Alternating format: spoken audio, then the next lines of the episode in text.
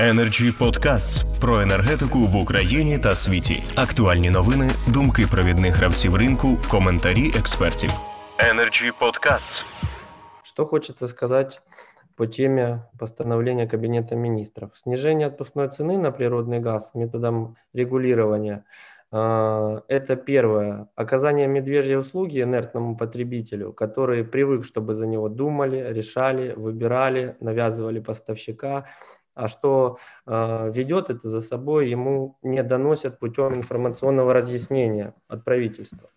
Рост цен в отопительный период нивелируется увеличением государственной поддержки вот именно вот этого незащищенного потребителя путем льгот и субсидий. Механизм давно работает и э, он вполне себе оправдан. Суть реформы вообще заключается от перехода от монополистического устроя к рыночным устоям, что в свою очередь данное постановление э, подрывает э, на 100%.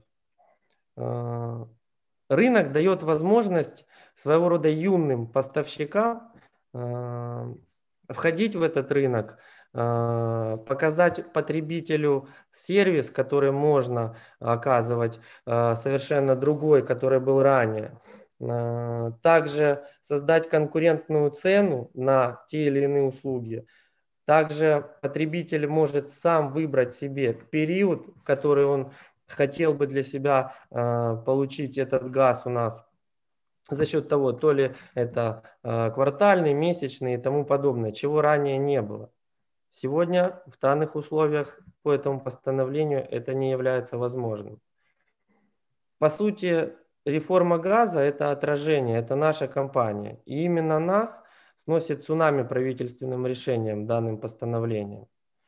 Э, в будущем нет никаких гарантий, что это не повторится. Поэтому в сезон 2021 хотелось бы входить с учетом э, наших возможностей поставщиков, чтобы с нами считались и спрашивали наше мнение. Иначе это не открытый рынок, а возврат назад к монополии.